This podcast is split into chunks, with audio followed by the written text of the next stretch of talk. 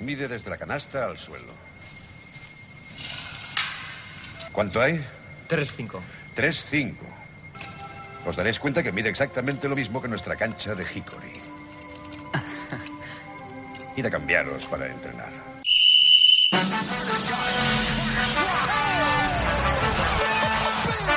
Ahí tiene Megasol con ganas de jugársela.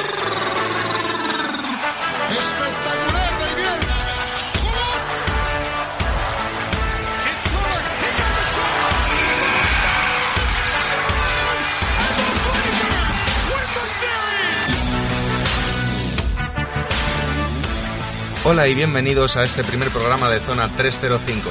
El quinteto ya está en la pista listo para empezar a jugar. Balón al aire y empezamos.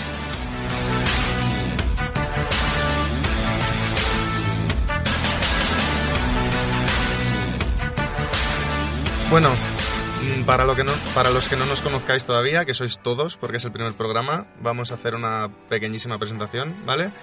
Yo soy David de Faoro, presentador, eh, periodista, entrenador de baloncesto y enamorado de este deporte en general. Y aquí están conmigo Sergio Pérez. Hola a todos, ¿qué tal?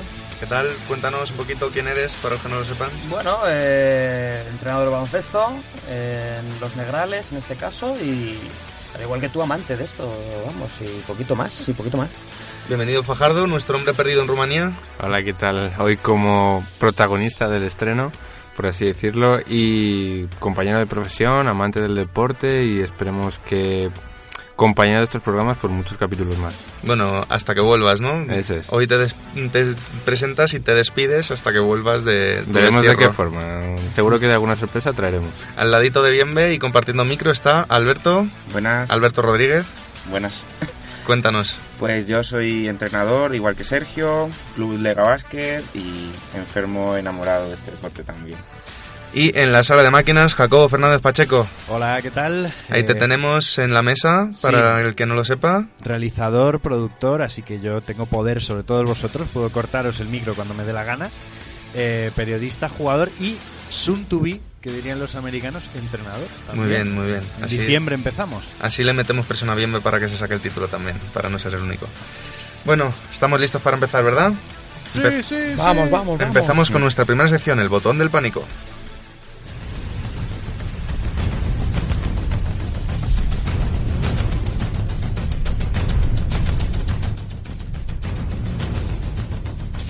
Bueno, el botón del pánico, os explicamos un poquito la sección. Eh, a los españoles y a la gente en general le gusta mucho precipitarse y después de una semanita de temporada creo que ya es el momento de empezar a decir qué nos preocupa y qué no nos preocupa. Primer tema, los Rockets. Después de 65 victorias y ser el equipo que más cerca ha estado de ganar a los Warriors desde que ficharon a Durant, han empezado 1-4, mm, han perdido al alero titular, han fichado a Carmelo Anthony, pero de momento el equipo no carbura como el año pasado. ¿Es el momento de apretar ya el botón del pánico? Mm, no.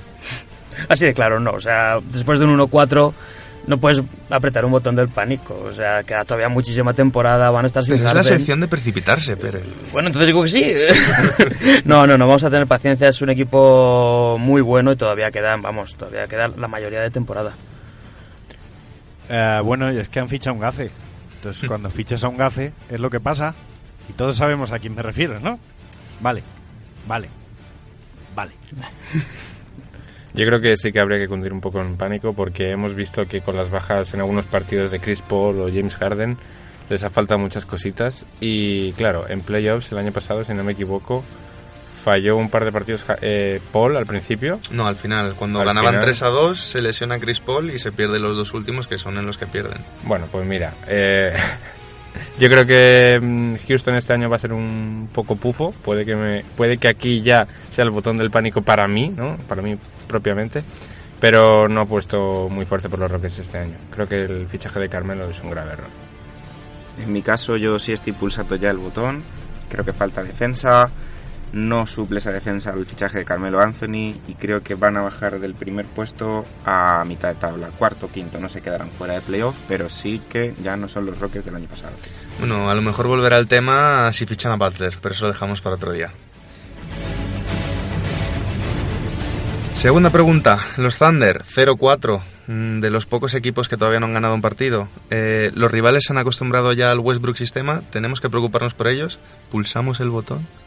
Mm, bueno, ya por presión social voy a presionar yo también el botón, ¿no? Lo presionáis todos. En este caso sí, veo que la plantilla es mucho más corta que, la de los Rockets y sí que veo esa Westbrook sistema. Sobre todo lo veo que no van a llegar lejos en playoff por eso. O sea, no da para más. Da para 50 victorias en temporada regular y poco más. Yo sí que lo pulso aquí. Yo no lo pulso porque, como bien dijo el sabio, lo importante no es cómo empieza, sino cómo acaba. Entonces, al final, pues bueno, sí. Eh, la rotación siempre ha sido corta, siempre lo será. No, no hay más historia. Los, los Thunder empiezan mal. Bueno, ¿y, ¿y qué? No vamos a ver esta temporada por los Thunder. Ninguno. Así que Yo creo que también hay que pulsarlo. Yo me estoy viendo que soy muy fan de pulsar el botón del pánico en todas las opciones. Pero es que lo único interesante de este año, aparte de la renovación de Paul George, ha sido la llegada de Schroeder. Y comparte posición con Westbrook, ¿vale? Que a lo mejor comparten, o sea, juegan al mismo tiempo la pista, mm, un poco más centrado a escolta Schroeder en este caso. Sí, pero como bien dices, no solo comparten posición, sino características, porque son dos bases muy directos, que no destacan por su tiro exterior. Exacto, entonces creo que eh, sí se ha acostumbrado ya al Westbrook sistema porque ya, ya hemos tenido varios jugadores de este estilo y ya tenemos bases, incluso escoltas, que son capaces de defenderle. Por ejemplo, en un hipotético caso que es, ahora se puedan enfrentar a Filadelfia, yo creo que Covington sería perfectamente capaz de defender un poquito a Westbrook y si Covington puede hacer esto, imaginaos un, base, un, defensor más fuerte. Yo sigo con el botón pulsado. El, Westbrook- el Westbrook sistema sigue aquí. Pero creo que no es tanto culpa de Westbrook que solo, en mi opinión, hacen números, sino la dependencia en defensa ante la baja de Andre Robertson. Hasta que no vuelva Andre Robertson, no creo que podamos valorar a estos Thunder. Pero para mí ya ha cundido el pánico. Bueno, última pregunta sobre equipos. Lakers, 2-4. Mm, sensaciones encontradas. Juegan bien en ataque, a veces son una banda. Esta noche Rondo ha hecho algo inexplicable, no anotar una bandeja estando solo. Bueno, ¿pulsamos el botón? Eh, vamos, absolutamente no. O sea, vamos, absolutamente no. Este equipo está destinado a ser a llegar a playoff. Ya no tengo que hacer cosas grandes, pero vamos, a tener un inicio de temporada muy duro. Equipos dos veces San Antonio, Nuggets que ganaron, Houston, Portland. Vamos, el 2-4 es un buen balance y recordar que tiene que hacer giras con el este. Vamos, yo no lo pulso ni de coña, vamos. Sinceramente, va- vamos a hablar de la jugada de Rondo. Necesitaban un triple, ¿qué más da que no tiene una bandeja? Hombre, Y no quedaban tenían- todavía más de 10 Y segundos. no tenían tiempos muertos. En 12 segundos te da tiempo de pasar la cancha perfectamente. Bueno, pero hacer un buen tiro.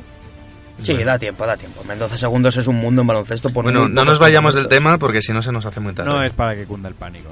Son un buen equipo y además juegan bastante bien. Punto. Opino igual que todos, aún es pronto para que cunda el pánico y poco a poco ya se irán conociendo más. No estuvo Ingram en estos partidos y veremos qué tal les va con el tiempo. Suelto botón y digo LeBron.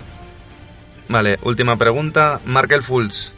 Le está costando despegar. El año pasado tuvo lesión. Este año ha tenido verano. Está promediando 8 puntos, 3 rebotes, 3 asistencias. Le cuesta con el tiro. La gente está empezando a ponerse un poquito nerviosa. ¿Pulsamos el botón del pánico con el chico? No, paciencia, paciencia con este chico que todavía es muy joven, tiene 20 años, viene de una lesión grave de hombro.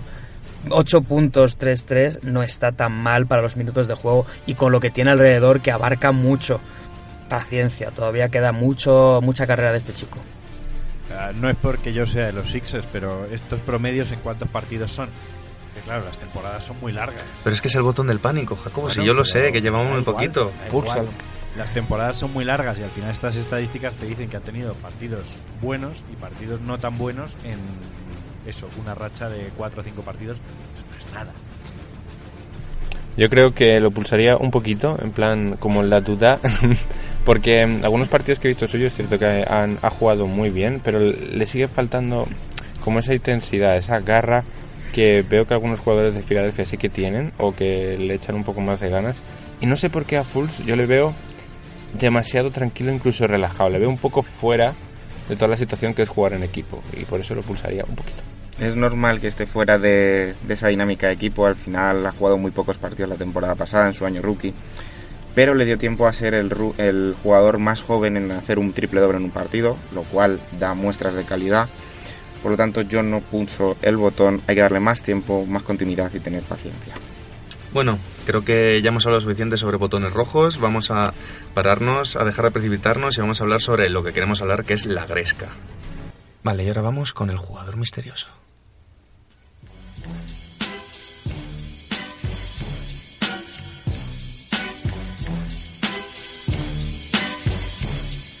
Jugador misterioso que hoy nos trae Sergio Pérez.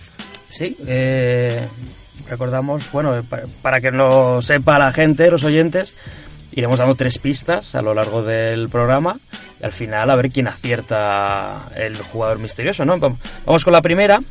Es una pista muy facilita, descarta muchos jugadores. Y es que este jugador tiene los mismos anillos que los Sixers, que toda la franquicia de los Sixers.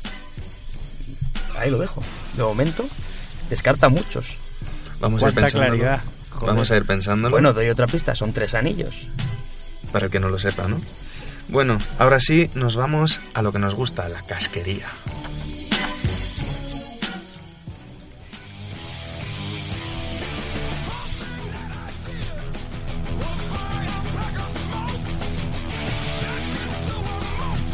Vamos a hablar del tema candente, de la pelea entre Houston y Lakers.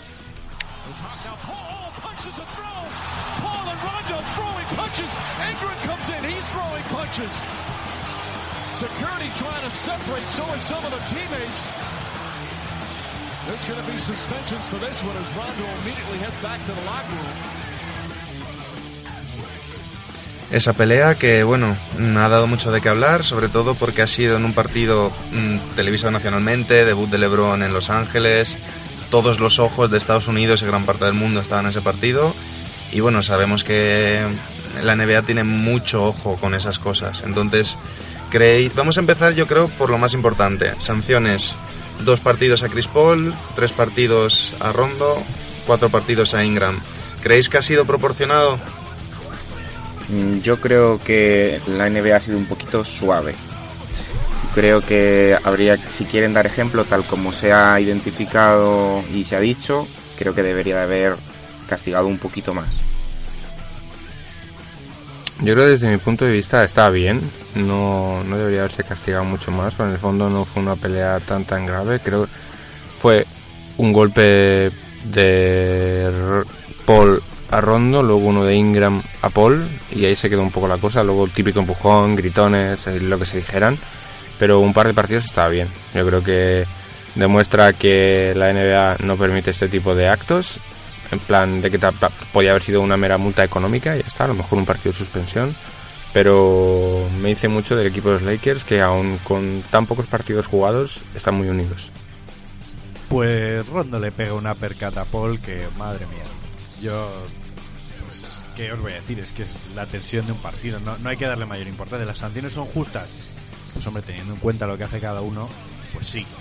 Tampoco dos personas que... Bueno, Ingram agrede a dos jugadores en dos ocasiones, cuatro partidos, me parece justo.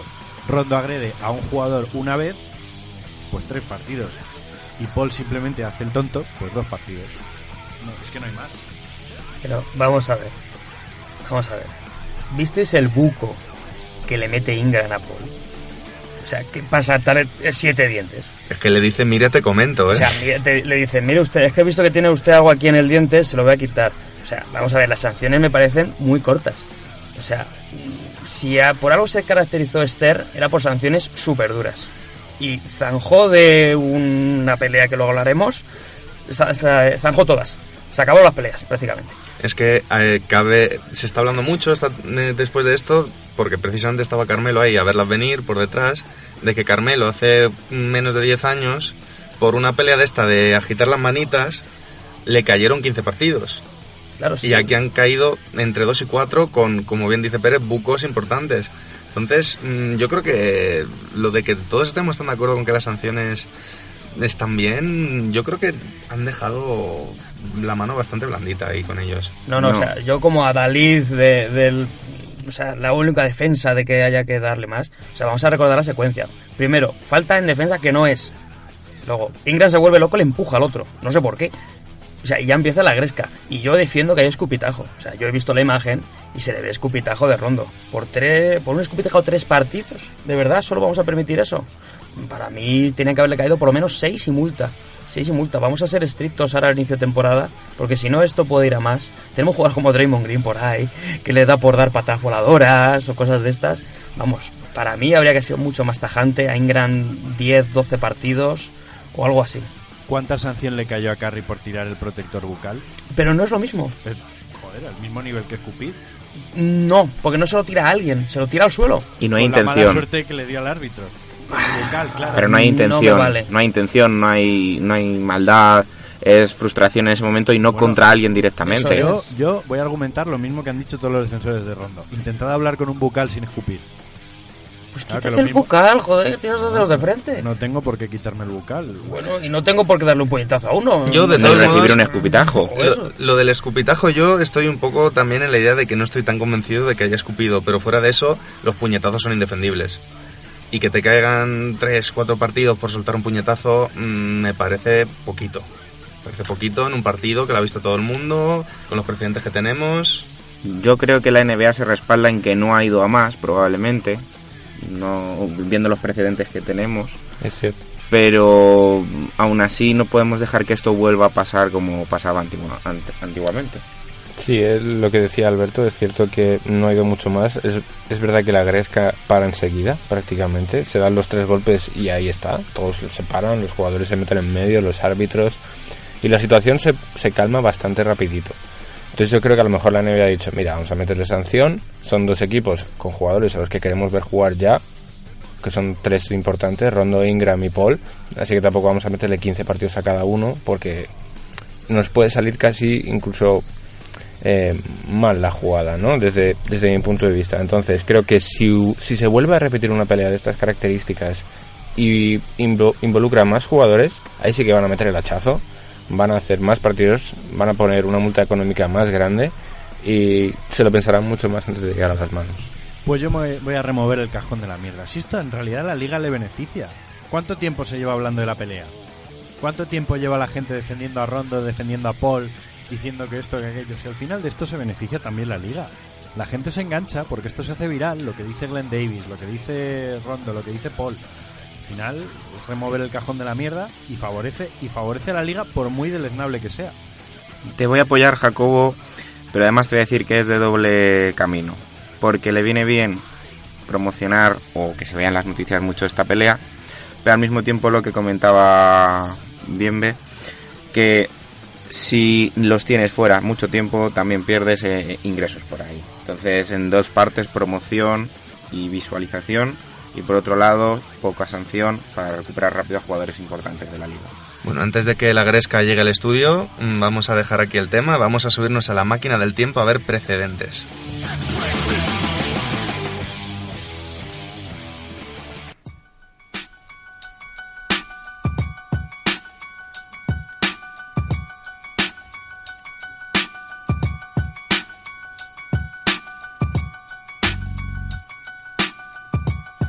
Pérez, llevas tú el volante del DeLorean hoy, ¿no? Hoy, a mí que me encanta viajar por el pasado, hoy tomo esta primera sección y vamos a hablar de peleas. O sea, porque con las que vamos a hablar, esta de Rondo, Paul y Gran se queda en una pelea de patio de colegio. Entonces, hemos hablado un poquito antes de esta primera pelea que traigo, eh, y que es la más famosa sin duda alguna, y todo el mundo va a saber cuál es. Then Wallace is fouled, and Wallace did. Oh, Wallace right at our chest. This has potential to be serious if they don't get between. Wallace upset. Players trying to hold each other off. Ya solo con escuchar Wallace, todo el mundo se puede imaginar que es el Malaysian de Palais, ¿no? En la pelea famosa de Detroit Indiana, ¿no? Que fue un antes y un después. O sea, la gente se quedó flipando con esa pelea. O sea, se recorrió el mundo, sanciones ejemplares, Ron Artest toda la temporada. Eh, gente, o sea, jugadores pegándose con el público, público bajando a la grada. O sea, fue espectacular. O sea, tremendo, tremendo y marcó un antes y un después. O sea, lo hablamos de las sanciones antes, eh, fueron tremendas. Germain O'Neill que le pegó un sillazo a un tío, algo así. Hay un. Es tremendo. Yo creo que este es el típico vídeo que siempre los que estamos un poco metidos en esto se lo enseñamos a alguien que no sepa baloncesto y, y se queda con los ojos como platos, diciendo, no me puedo creer que esto haya pasado de verdad. Y además que es algo que realmente lo conocemos los que estamos metidos en el baloncesto, pero luego no ha llegado a trascender tanto fuera del mundo del básquet. ¿Os, os fijáis en la ironía que es que estos dos equipos se engancharon, pero los que eran peligrosos eran los llamados Portland Jailblazers entonces, ¿verdad? Que eran el equipo de los chungos y al final se engancharon estos. Sí, la verdad que, que no coincidía en aquella época. Se salió un poco de madre, por un lado, por otro. Y sobre todo a mí de aquella pelea recuerdo el hecho de del público. Al final, al público no le puede sancionar, no le puede sacar del pabellón, ¿no? Es una cosa muy, muy, muy poco común.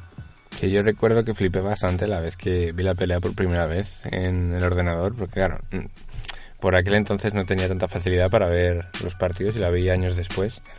Y me quedé impresionado por eh, cómo los jugadores saltaban literalmente a las gradas a darse de hostias con, con todo lo que pillaran.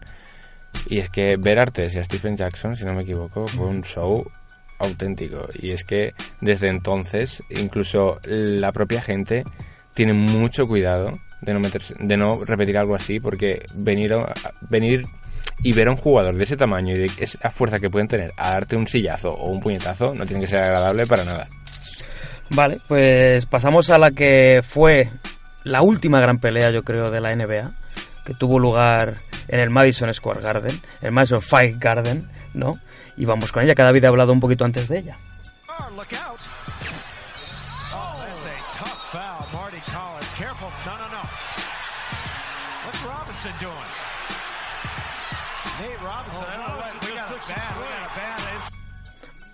Nate Robinson. Jugador de 1.68, siendo casi generosos, dijo, pues voy a liarme a hostias con un tío de 2.10, porque me apetece. ¿no? Eh, Un partido más o menos igual que en el Palace, un partido acabado, que ya iba ganando de 19 los Nuggets o algo así, y decide pues irse a dar de hostias con uno, con, con los fotógrafos, a que le sacan buenas fotos, que enlazamos con lo que hablabas antes de los 15 partidos de Carmelo, porque también ese sí que hizo el helicóptero. Iba dando mamporros a todo el que veía, incluso yo creo que ayer Smith, que jugaba con él, le cayó alguno de, de Carmelo. A ver, yo creo que la diferencia fundamental entre las, entre las dos peleas no es el hecho de que se tirasen puñetazos y demás, sino que en este caso los jugadores, una vez intervinieron los árbitros y los compañeros y el staff del banquillo y tal, siguieron con el tema. El problema es que con Ingram, Rondo y demás, una vez les separaron, pues se acabó la historia. Y no ha habido más noticias. Exacto, es una muy buena comparación con lo que está pasando ahora, que ahora están viendo los jugadores después de estas peleas antiguas de que más te vale parar antes, ¿no? Y si te has encendido, intenta calmarte porque te puede caer una hostia de otra forma, a base de partidos y dinero. Y me gusta mucho lo que comenta el, el comentarista del partido de, no, no, Robinson, ¿qué, qué está haciendo? ¿No? En plan de, ¿A dónde va el chaval este? Que no, esto no pinta muy bien. Muy bien, pues vamos a dar un poquito la vuelta, vamos a ir más para atrás en el tiempo, que estas son recientes, estas son del siglo XXI. Pero vamos a ir con una, con una imagen icónica, ¿vale? A ver si adivináis cuál es. Onto the court. Is Dr. J trying to hold Bird. Bird retaliates, and uh, as always, the official team. Oh, and a, and a fight between Jay and Bird is broken out on the court. Esta seguro que Jacobo se acuerda.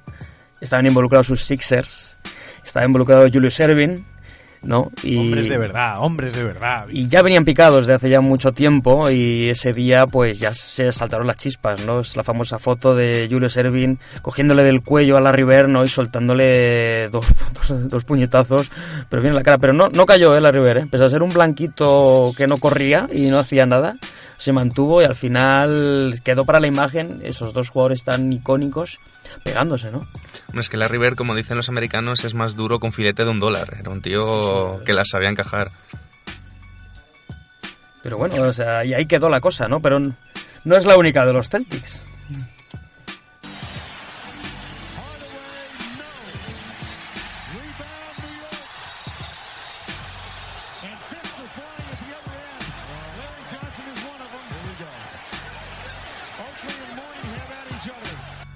Esta no tiene que ver con los Celtics, pero también es muy bonita. O sea, tú ves las imágenes, son fantásticas. Dos jugadores como Larry Johnson y Alonso Mourning, estamos hablando del año 98, que tres años antes eran la leche en Charlotte, pues decidieron pegarse. Cuando ya estaban en Miami, Nueva York, en unos playoffs del 98, si me equivoco. Y lo bonito de esta imagen es que fue el comentarista Jeff Van Gundy a separar y tuvo la genial idea de engancharse como un niño pequeño a la pierna de Alonso Morning. Entonces, le ves eh, colgado de la pierna en el suelo. Alonso Morning al principio no sabe que tiene algo para él, imaginaos un tío de 210 y 120 kilos, colgando la pierna, y cuando se da cuenta empieza a darle patadas, mientras el otro no se separaba. Mientras tanto, claro, todos los jugadores por al lado, tal, y fue muy famosa esa pelea por eso, o sea, por Jeff Van Gundy, con un tupé así cortinilla que llevaba en esa época, enganchado de la pierna de Alonso Mourning. Aquel fue el momento en el que dijo, yo me bajo de los banquillos, me voy a comentar partidos y me quedo tranquilo en mi casa. Pero vamos, ya te digo, tremendo. Y vamos, vamos con el último, que ahora sí que yo creo que no vais a saber de qué va.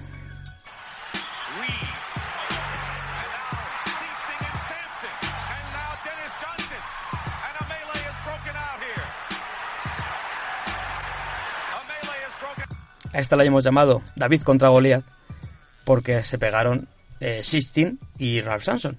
Ralph Samson todos les conocemos un poquito, 2.24, pero a Sistine, que era de, el base suplente de Boston, medía 1.85. Y el que inicia la pelea es Sistine. O sea, o sea, son casi 40 centímetros de diferencia y hay una imagen que es muy impactante de ver cómo Samson, desde su atalaya, le pega un puñetazo a Sistine bajando el brazo. O sea, es tremendo, es súper impactante. O sea que. Y Boston tiene muchísimas peleas, demasiadas para mi gusto, que no son los Bad Boys, ¿eh? O sea, no hemos, casi les hemos metido. Hombre, es que Boston lleva ahí tantos años que al final alguna tiene que caer. Bueno, ¿os parece si nos bajamos de la máquina del tiempo? Está bien, bastantes peleas por ahora.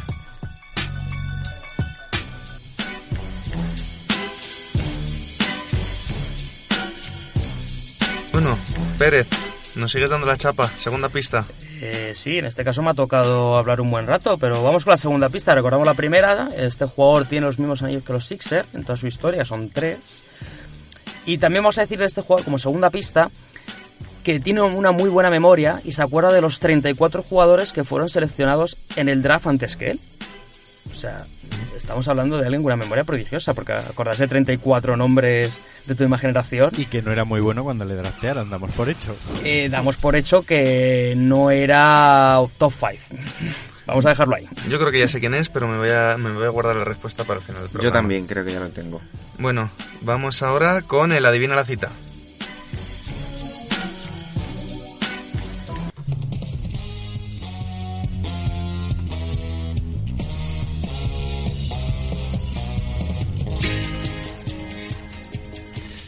Como bien indica la sintonía, la sección concurso del programa, eh, os voy a dar tres opciones, ¿vale? Y os daré una premisa y quiero que intentéis adivinar cuál es la correcta. Me encanta, Mm, nos da una premisa pero no un premio. no, premio no.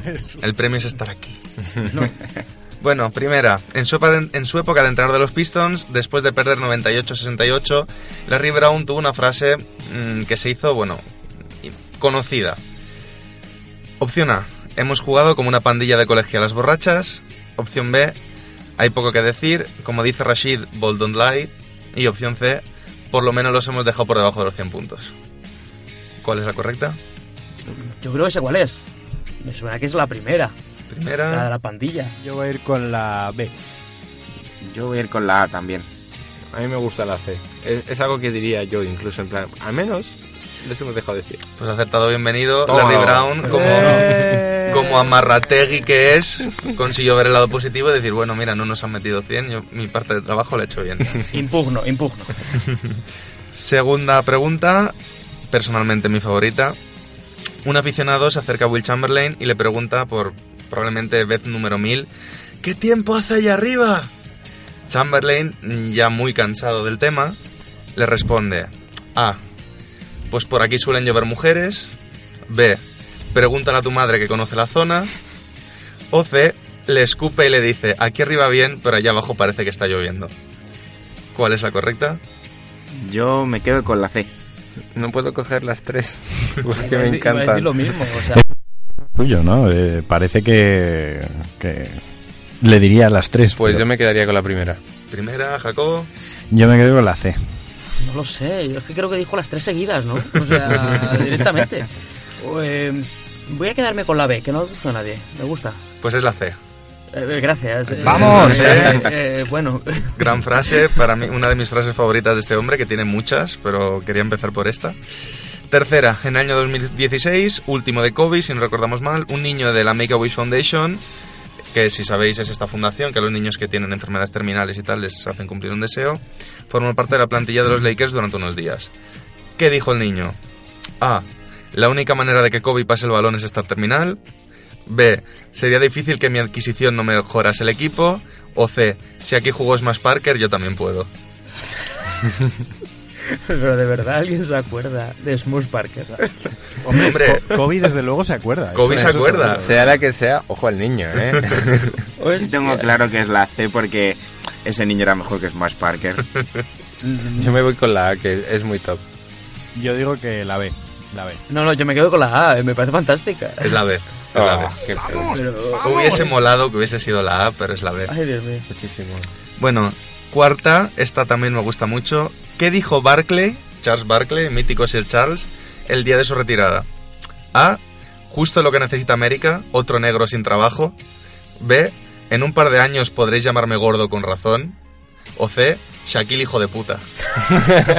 Oh, Yo me voy con la primera. Ay, si no me equivoco es la primera, creo. La primera es la, es la A. la A también. Muy bien, esta la habéis acertado todos, es la A. Vamos. Y la quinta, en esta sección tenía que caer. ¿Cuál de estas frases pertenece a Shaquille O'Neal? Frase A. Estoy cansado de oír hablar de dinero, dinero, dinero. Lo único que quiero es jugar al baloncesto, beber Pepsi y calzarme unas Reebok. Opción B. Los niños pueden llamarme Shaq, pero los adultos deberían llamarme Doctor O'Neill. Y la C. Si fuese pintor, me estaréis llamando Shakazo. ¿Cuál es la correcta? Yo me quedaría con la B, me gusta mucho. Hombre, la B, ¿no? Es, es Doctor O'Neill. Es, es Doctor. Es que estoy viendo la cara de David, ¿eh? Y son las tres. Yo creo que es la A y la B. Fíjate. Pérez Oye, Macalao son las tres. Es que son las tres. son de. Bueno, hasta aquí la sección de las citas célebres.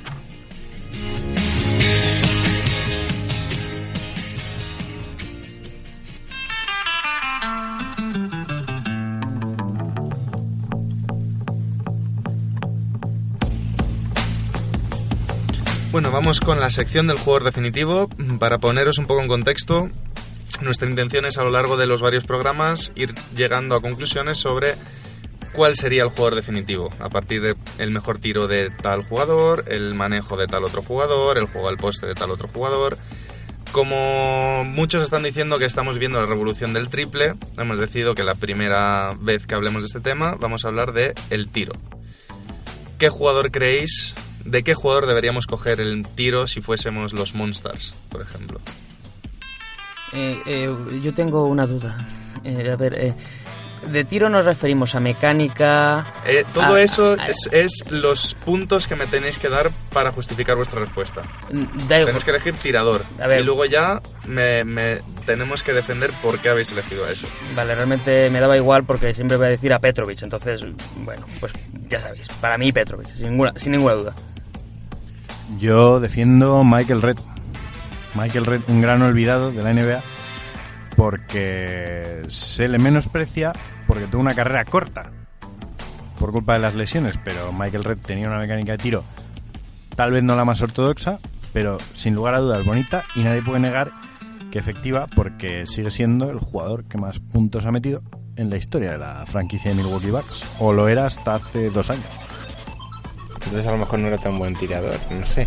Yo me quedo con nuestro amigo Larry Bird, que hemos hablado antes de él, no solo por el tiro que tenía, sino por la facilidad que tenía para creárselos desde cualquier lado de la pista y lo mucho que le sacaba, le gustaba sacar de quicio a sus rivales. Yo creo que eso le motivaba aún más a seleccionar mejor los tiros o que cuando metiera un tiro importante se crecía y es que Larry funcionaba así, cuanto más se crecía, más metía y es que un tío así me parece imparable. Yo creo que cuando hablamos de tirador hablamos de rango. Tanto de lejos como de cerca. Y el jugador, Que sí, que lo digas. sí, ya viene, ya viene. Actual. Mutombo. Casi. Aunque jugó en África hace poco. Oye, no Sack, la metía desde el medio del campo, tío. Metió alguna. Bueno, y triples los intentaba en los All-Stars. Claro. Ah, Bueno, ¿y el Claro. salto de qué viene eso? Bueno, dejar Claro, que diga hablamos Alberto de alcance, jugador, ¿no? Dejar que. Alberto diga su jugador. así ya lo saben. Stephen Curry, por favor. Bueno, evidentemente Stephen Curry está batiendo todos los récords sabidos y por haber de triples. Es el abanderado de esta revolución del triple, es el que muchos están queriendo poner ahí. O sea que creo que, o sea, están queriendo poner como mejor tirador de la historia. O sea que creo que tenéis que empezar los demás defendiendo por qué el vuestro es mejor que Stephen Curry. Yo empiezo defendiendo que Michael Red no debería estar en este ranking, ¿vale? Eh, o sea, que hayas dicho Michael Red antes que Ray Allen, por ejemplo, me parece ya... Joder, tú también has dicho a alguien antes que Ray Allen. Hombre, por supuesto, pues me parece mucho mejor. Bueno, Ray O Allen sea, tiene- Ray- La sección de pelea la hemos pasado hace un rato, Sí, ¿eh? sí, sí. Es que ese argumento no me vale. todos los jugadores que habéis dicho, quitando la River y eso, son realmente jugadores, grandes jugadores de catch and shoot, de coger y tirar. Que pueden hacer sí con bote, pero yo quiero un jugador completo. Petrovic se, con- se hacía su propio tiro. Vale, entonces ¿por qué no has dicho a Clay Thompson? Porque Clay Thompson es un catch and shoot, no se hace su propio tiro. Yo quiero No un le he visto jugador... fabricarse su tiro. Pero no lo hace con tanta facilidad como otros. Claro, Petrovic es que tenía un manejo de balón, un bote tremendo y tiraba desde cualquier rango. O sea, recordemos que es el tercer jugador con mejor promedio de triple de la historia de la NBA. O sea, me parece que es el mejor, o por lo menos el más completo. Yo creo que ya he mencionado antes bastante bien porque, porque me parece Verde el mejor. Pérez me lo ha, por así decirlo, completado porque Bird se fabricaba todo para él solo y si no veía una buena opción de tiro no te podías fiar de él porque a lo mejor se la soltaba un jugador debajo del aro y ni te enterabas. Entonces lo utilizaba siempre mucho a su favor. Plan, como el, el rival no sabía muy bien por dónde iba a tirar, la defensa contra él era muy muy imprevista, o sea, no, sa- no sabías cómo defender a la River de muchas ocasiones y eso desde mi punto de vista le hace un tirador capaz eh, de meter desde cualquier lado, intimidar aunque no esté en racha y si está en racha ponle tres tíos encima porque a lo mejor es imparable. Bueno, Jacobo, después del uppercut que te ha soltado Pérez, por favor defienda a Michael Red. ¿Por qué defiendo a Michael Red? Eh, estamos defendiendo un aspecto concreto del juego, que es el tiro. El tiro es un concepto muy amplio. Y yo creo que en la historia de la liga, ¿eh? Jugadores que tiren bien, ha habido muchos. Jugadores que fuesen extraordinarios tiradores, ha habido menos. Todos habéis dado extraordinarios tiradores, pero en mi opinión Michael Red debería estar en esa conversación. ¿Por qué? Porque tenía una forma de tiro que era muy efectiva. Era muy efectivo él en su tiro. No, a lo mejor era, no era un súper anotador como los que habéis mencionado, pero él era un jugador que en su categoría principal, que era jugador de rol, yo creo que nunca se debería dejar de lado en este tipo de apartados, que son los apartados ofensivos, ¿eh? Michael Red era un jugador con un tiro súper sutil. Sutil, es que esa es la palabra, lo que dicen los americanos, smooth. Y era, y era un tío que no lo recordáis, pero que era capaz de pillar rachas absolutamente increíbles que no se quedaban nada cortas de las que, por ejemplo, tenía Stephen Curry hoy en día. Yo sigo defendiendo a Michael Red. Sutileza, toque. Estoy de acuerdo contigo, Jacobo, en que el tiro es, una, es un concepto muy amplio. Por eso voy a defender un poquito más a Stephen Curry diciendo que desde dentro de la zona hacia afuera usa muy bien el cuerpo. Su dribbling le ayuda a encontrar espacios y fabricarse tiros. Si su rango es desde hasta 8 o 9 metros, más bajo quiere decir que tiene mayor efectividad. Acompañado de un dribbling que todos hemos visto en grandes vídeos de tops, en los que ridiculiza a bases como Chris Paul, creo que tiene las mejores cualidades para que sea el tiro definitivo. Bueno, para que no tengamos que votar a alguien que no sea nuestra opción y llegar a un acuerdo, ¿os parece si estrenamos nuestras redes sociales haciendo un pequeño sondeo? Debería estar en esta conversación Jimmer Fredet. Eh, por Bueno, favor, echar a ese hombre. bueno. el mejor tirador soy yo. de verdad. Y- ¿Qué, qué decías, Pérez? No te oigo. eh, no, no, no. Si, habláramos de Liga China, Hombre, sí, ¿no? podemos meter a JC Carroll también entonces, ¿no? Si metemos a Fredet. Hombre, pero O sea, bastante lo que mejor, ¿eh? decir es que tirador, eh, es a lo que ese es el punto que quería dar a la conversación. Es que claro, ¿qué es un gran tirador? Porque al final Kyle Korver es un gran tirador. Ya, pero estamos hablando del mejor. Bueno, no un pero- gran tirador, estamos Pero Kyle mejor. ¿cuántos años ha liderado la liga Kyle Korver en porcentaje? Bueno, como no vamos a salir de ahí y por eso no quiero que hagamos la votación en estudio, eh, vamos a colgar luego en redes sociales el sondeo. Luego os comentamos cuáles son las redes haciendo el programa. Y votamos, ¿vale? Y en el próximo programa decimos cuál es el mejor tirador de la historia. Y Pérez, ahora nos cuentas la respuesta del jugador misterioso.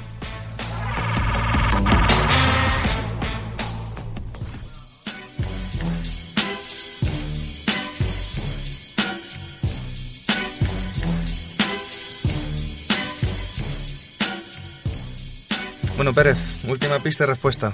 Última pista, recordemos, mismos anillos que Sixer, 3, número 35 del draft. Y mm, donó 3 millones eh, de dólares cuando cogió su gran, primer gran contrato a su universidad, algo inédito, que es la de Michigan State, que es la misma de Magic Johnson. Vamos, algo que la gente se quedó flipando. Entonces, ¿qué jugador, de qué jugador estamos hablando? Bueno, creo que es un jugador que viene muy bien en el programa que hablamos de Grescas, porque es Draymond Green. Opino lo mismo, yo también tenía en cabeza decir a Draymond Green, coinciden todos los datos. Pues yo, para variar, no tenía ni idea, porque a mí esta sección se me da fatal. Soy, un- un- soy lo peor porque nunca lo adivino. Así que me imagino que será Draymond Green, ¿no? Yo voy a opinar como el resto porque no estaba atento porque yo me encargo de que todo esto no sea una chapuza, entonces tampoco he estado muy atento a la sección. Pues no, Jacobo, no es Michael Red, no es Michael Red, como dices tú, efectivamente, estamos, Venga, habla- Jacobo. estamos hablando de Draymond Green, número 35 del draft, uno de los grandes robos de los últimos años, eh, le debo mucho a Tom Izzo como entrenador en Michigan State, y en cuanto pudo le donó los 3 millones, que era lo máximo que aceptaba la universidad, y tiene los mismos anillos que los Sixers, claro, ha vivido esta época de los Warriors espectacular, y va camino de superar a, he dicho Sixer por decir Sixer, pero hay muchas franquicias que tienen menos anillos que él, por poner ejemplo. Bueno, ahora para acabar el programa nos vamos con lo mejor y lo peor de la semana, el top y el flop.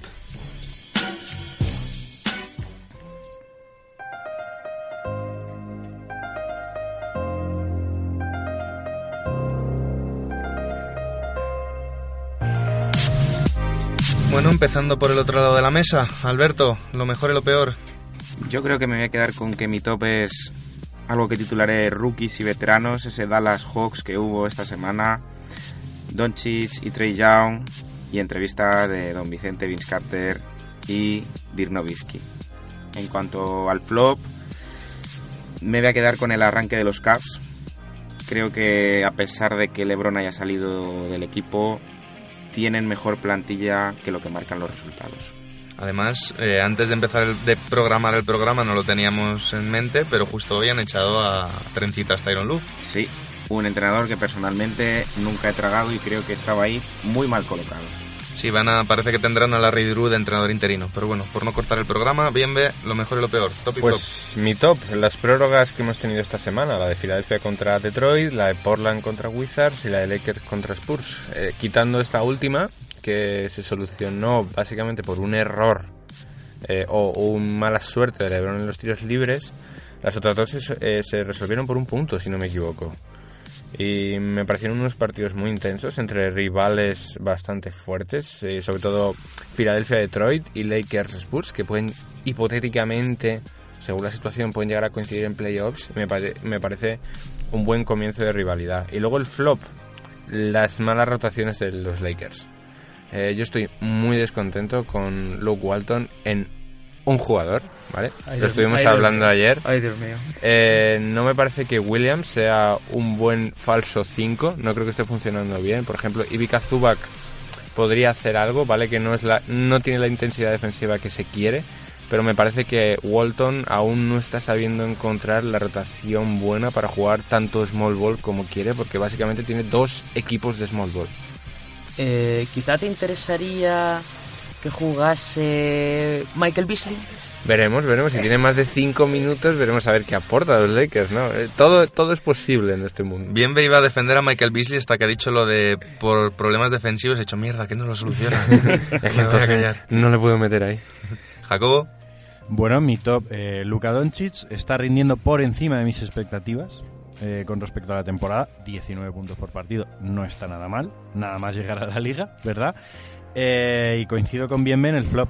Los Lakers considero Luke Walton no es el entrenador para este tipo de equipo. bueno, eh, Trencitas Lue ha quedado libre. Igual lo meta ahí Lebron. No, yo tiraría más hacia alguien con más presencia y personalidad. No sé quién, obviamente, pero alguien con más, más presencia. Sergio, Bueno, eh, mi top me quedo con Detroit, sobre todo su inicio, ¿no? La estructura que están montando, pabellón nuevo el año pasado, eh, tienen un buen entrenador como, como es, eh, joder, se me ha ido el nombre. eh, Dwayne Casey. Dwayne Casey, entrenador del año. Blake Griffin está a un nivel espectacular. Me parece que han tenido un inicio muy prometedor. No estoy a- no quiero echar las campanas al aire. O sea, calma, pero me parece que se postulan como equipo de playoff. Y mi flop, hasta que alguien diga lo contrario, o sea, Atlanta Hawks. Siempre.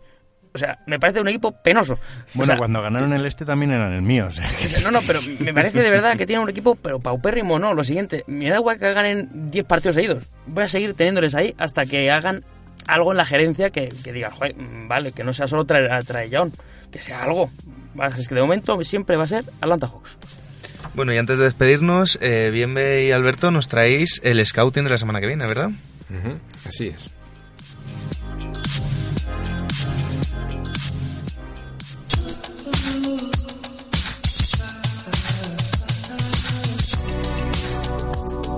Bueno, bien, Alberto, quiero que me convenzáis de por qué no tengo que salir de cancaneo esta semana.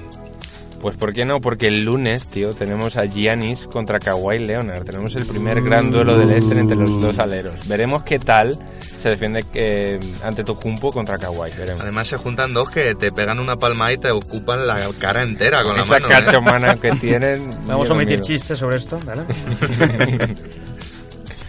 Pues el martes hay más. El martes están las tres potencias del este y la revelación que son Detroit, un Filadelfia, Toronto Joder. y Pero- un Celtics, Detroit. Pero en Detroit se van a pegar o no se van a pegar. De momento no.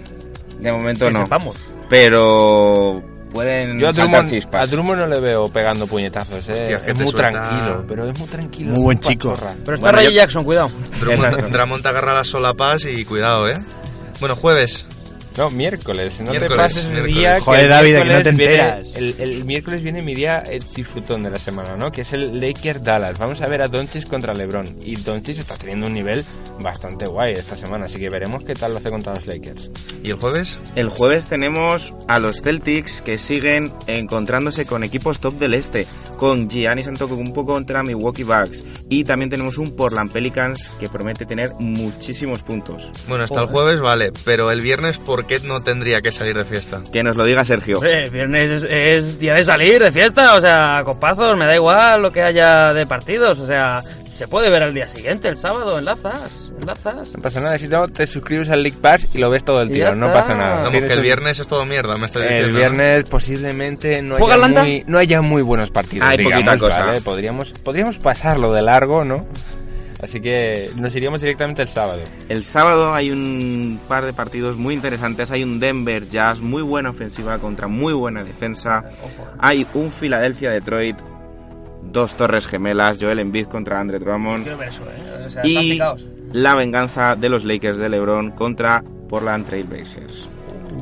Y hablando del Lakers, el domingo le tenemos contra Kawhi y Toronto, que me parece un duelo muy bueno porque la plantilla de Lakers va a estar al completo, bueno, si no me equivoco, va a estar al completo también contra Dallas, pero contra Toronto va a ser Leonard LeBron, que siempre que se juntan esos dos hay chicha por medio y es un partido para acabar la semana que vamos, eh, lo, lo deberíamos ver todos. Sí, además el Lebron Kawhi como que está ahí abandonado, era la gran rivalidad y de repente como se ha lesionado este hombre y tal, como que nos hemos Catapuf, y olvidado. de repente Se convierte en Chocapic. Kawhi, No- eso que ha pasado. No hay nada como que un ruido deje de sonar para que te des cuenta de que no está, ¿verdad? Sí. Sí, yo veo claro que hay que ver a los Lakers, ¿no? Por lo que veo, Lakers a muerte Buah. esta semana. Bueno, ahora sí, nos despedimos. La semana que viene mm, no habrá programa porque pilla puente y no vamos a estar lo suficientes para grabar. Seguramente nos veamos dentro de dos. Jacobo Fernández Pacheco, Hasta la próxima. Alberto Rodríguez, Hasta la próxima. Bien Fajardo, Nos vemos muy pronto. Sergio Pérez Adiós. y yo, David de Foro, me despido, no sin antes, que si ya se me olvidaba, de pedirle a Bienve, por favor, que te despidas con tu canción. Hombre, es que, que menos, ¿no? Con lo que me gusta a mí acabar con una buena canción. Y qué mejor que Anderson Paak y Kendrick Lamar, dos raperos muy buenos actualmente en el panorama musical, y su canción Teens.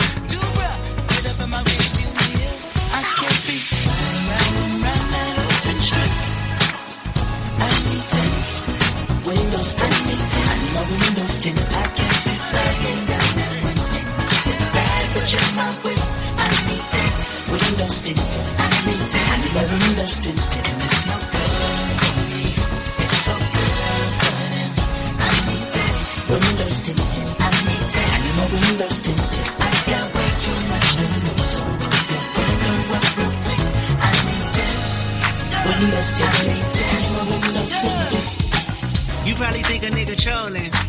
Or showing out for the cameras. Right. Fuck, I'm doing fish bowling. 100 down on the passenger. Bitch, I'm Kendrick Lamar. Respect me from afar. I was made in this image. You call me a god. Everybody in attendance. I'm about to perform. Everybody get offended by the shit I got on. Like, can you buy that nigga 900 horse? Can you drive that nigga a G5? Can you fly that nigga?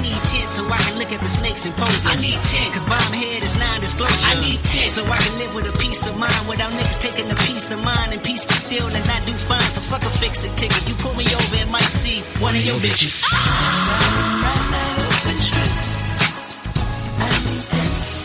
Windows tinted, no windows tinted. I can't be flying down that window. Bad bitch in my whip, I need. Windows tinted, I need tints. My windows tinted, and it's no good for me. It's so good for them. I need tints. Windows tinted, I need tints. My windows tinted. I got way too much to lose, so if your windows up real quick, I need tints. Windows tinted, I need. My windows tinted.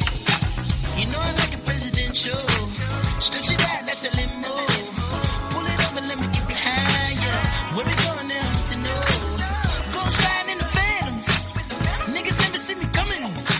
She wanna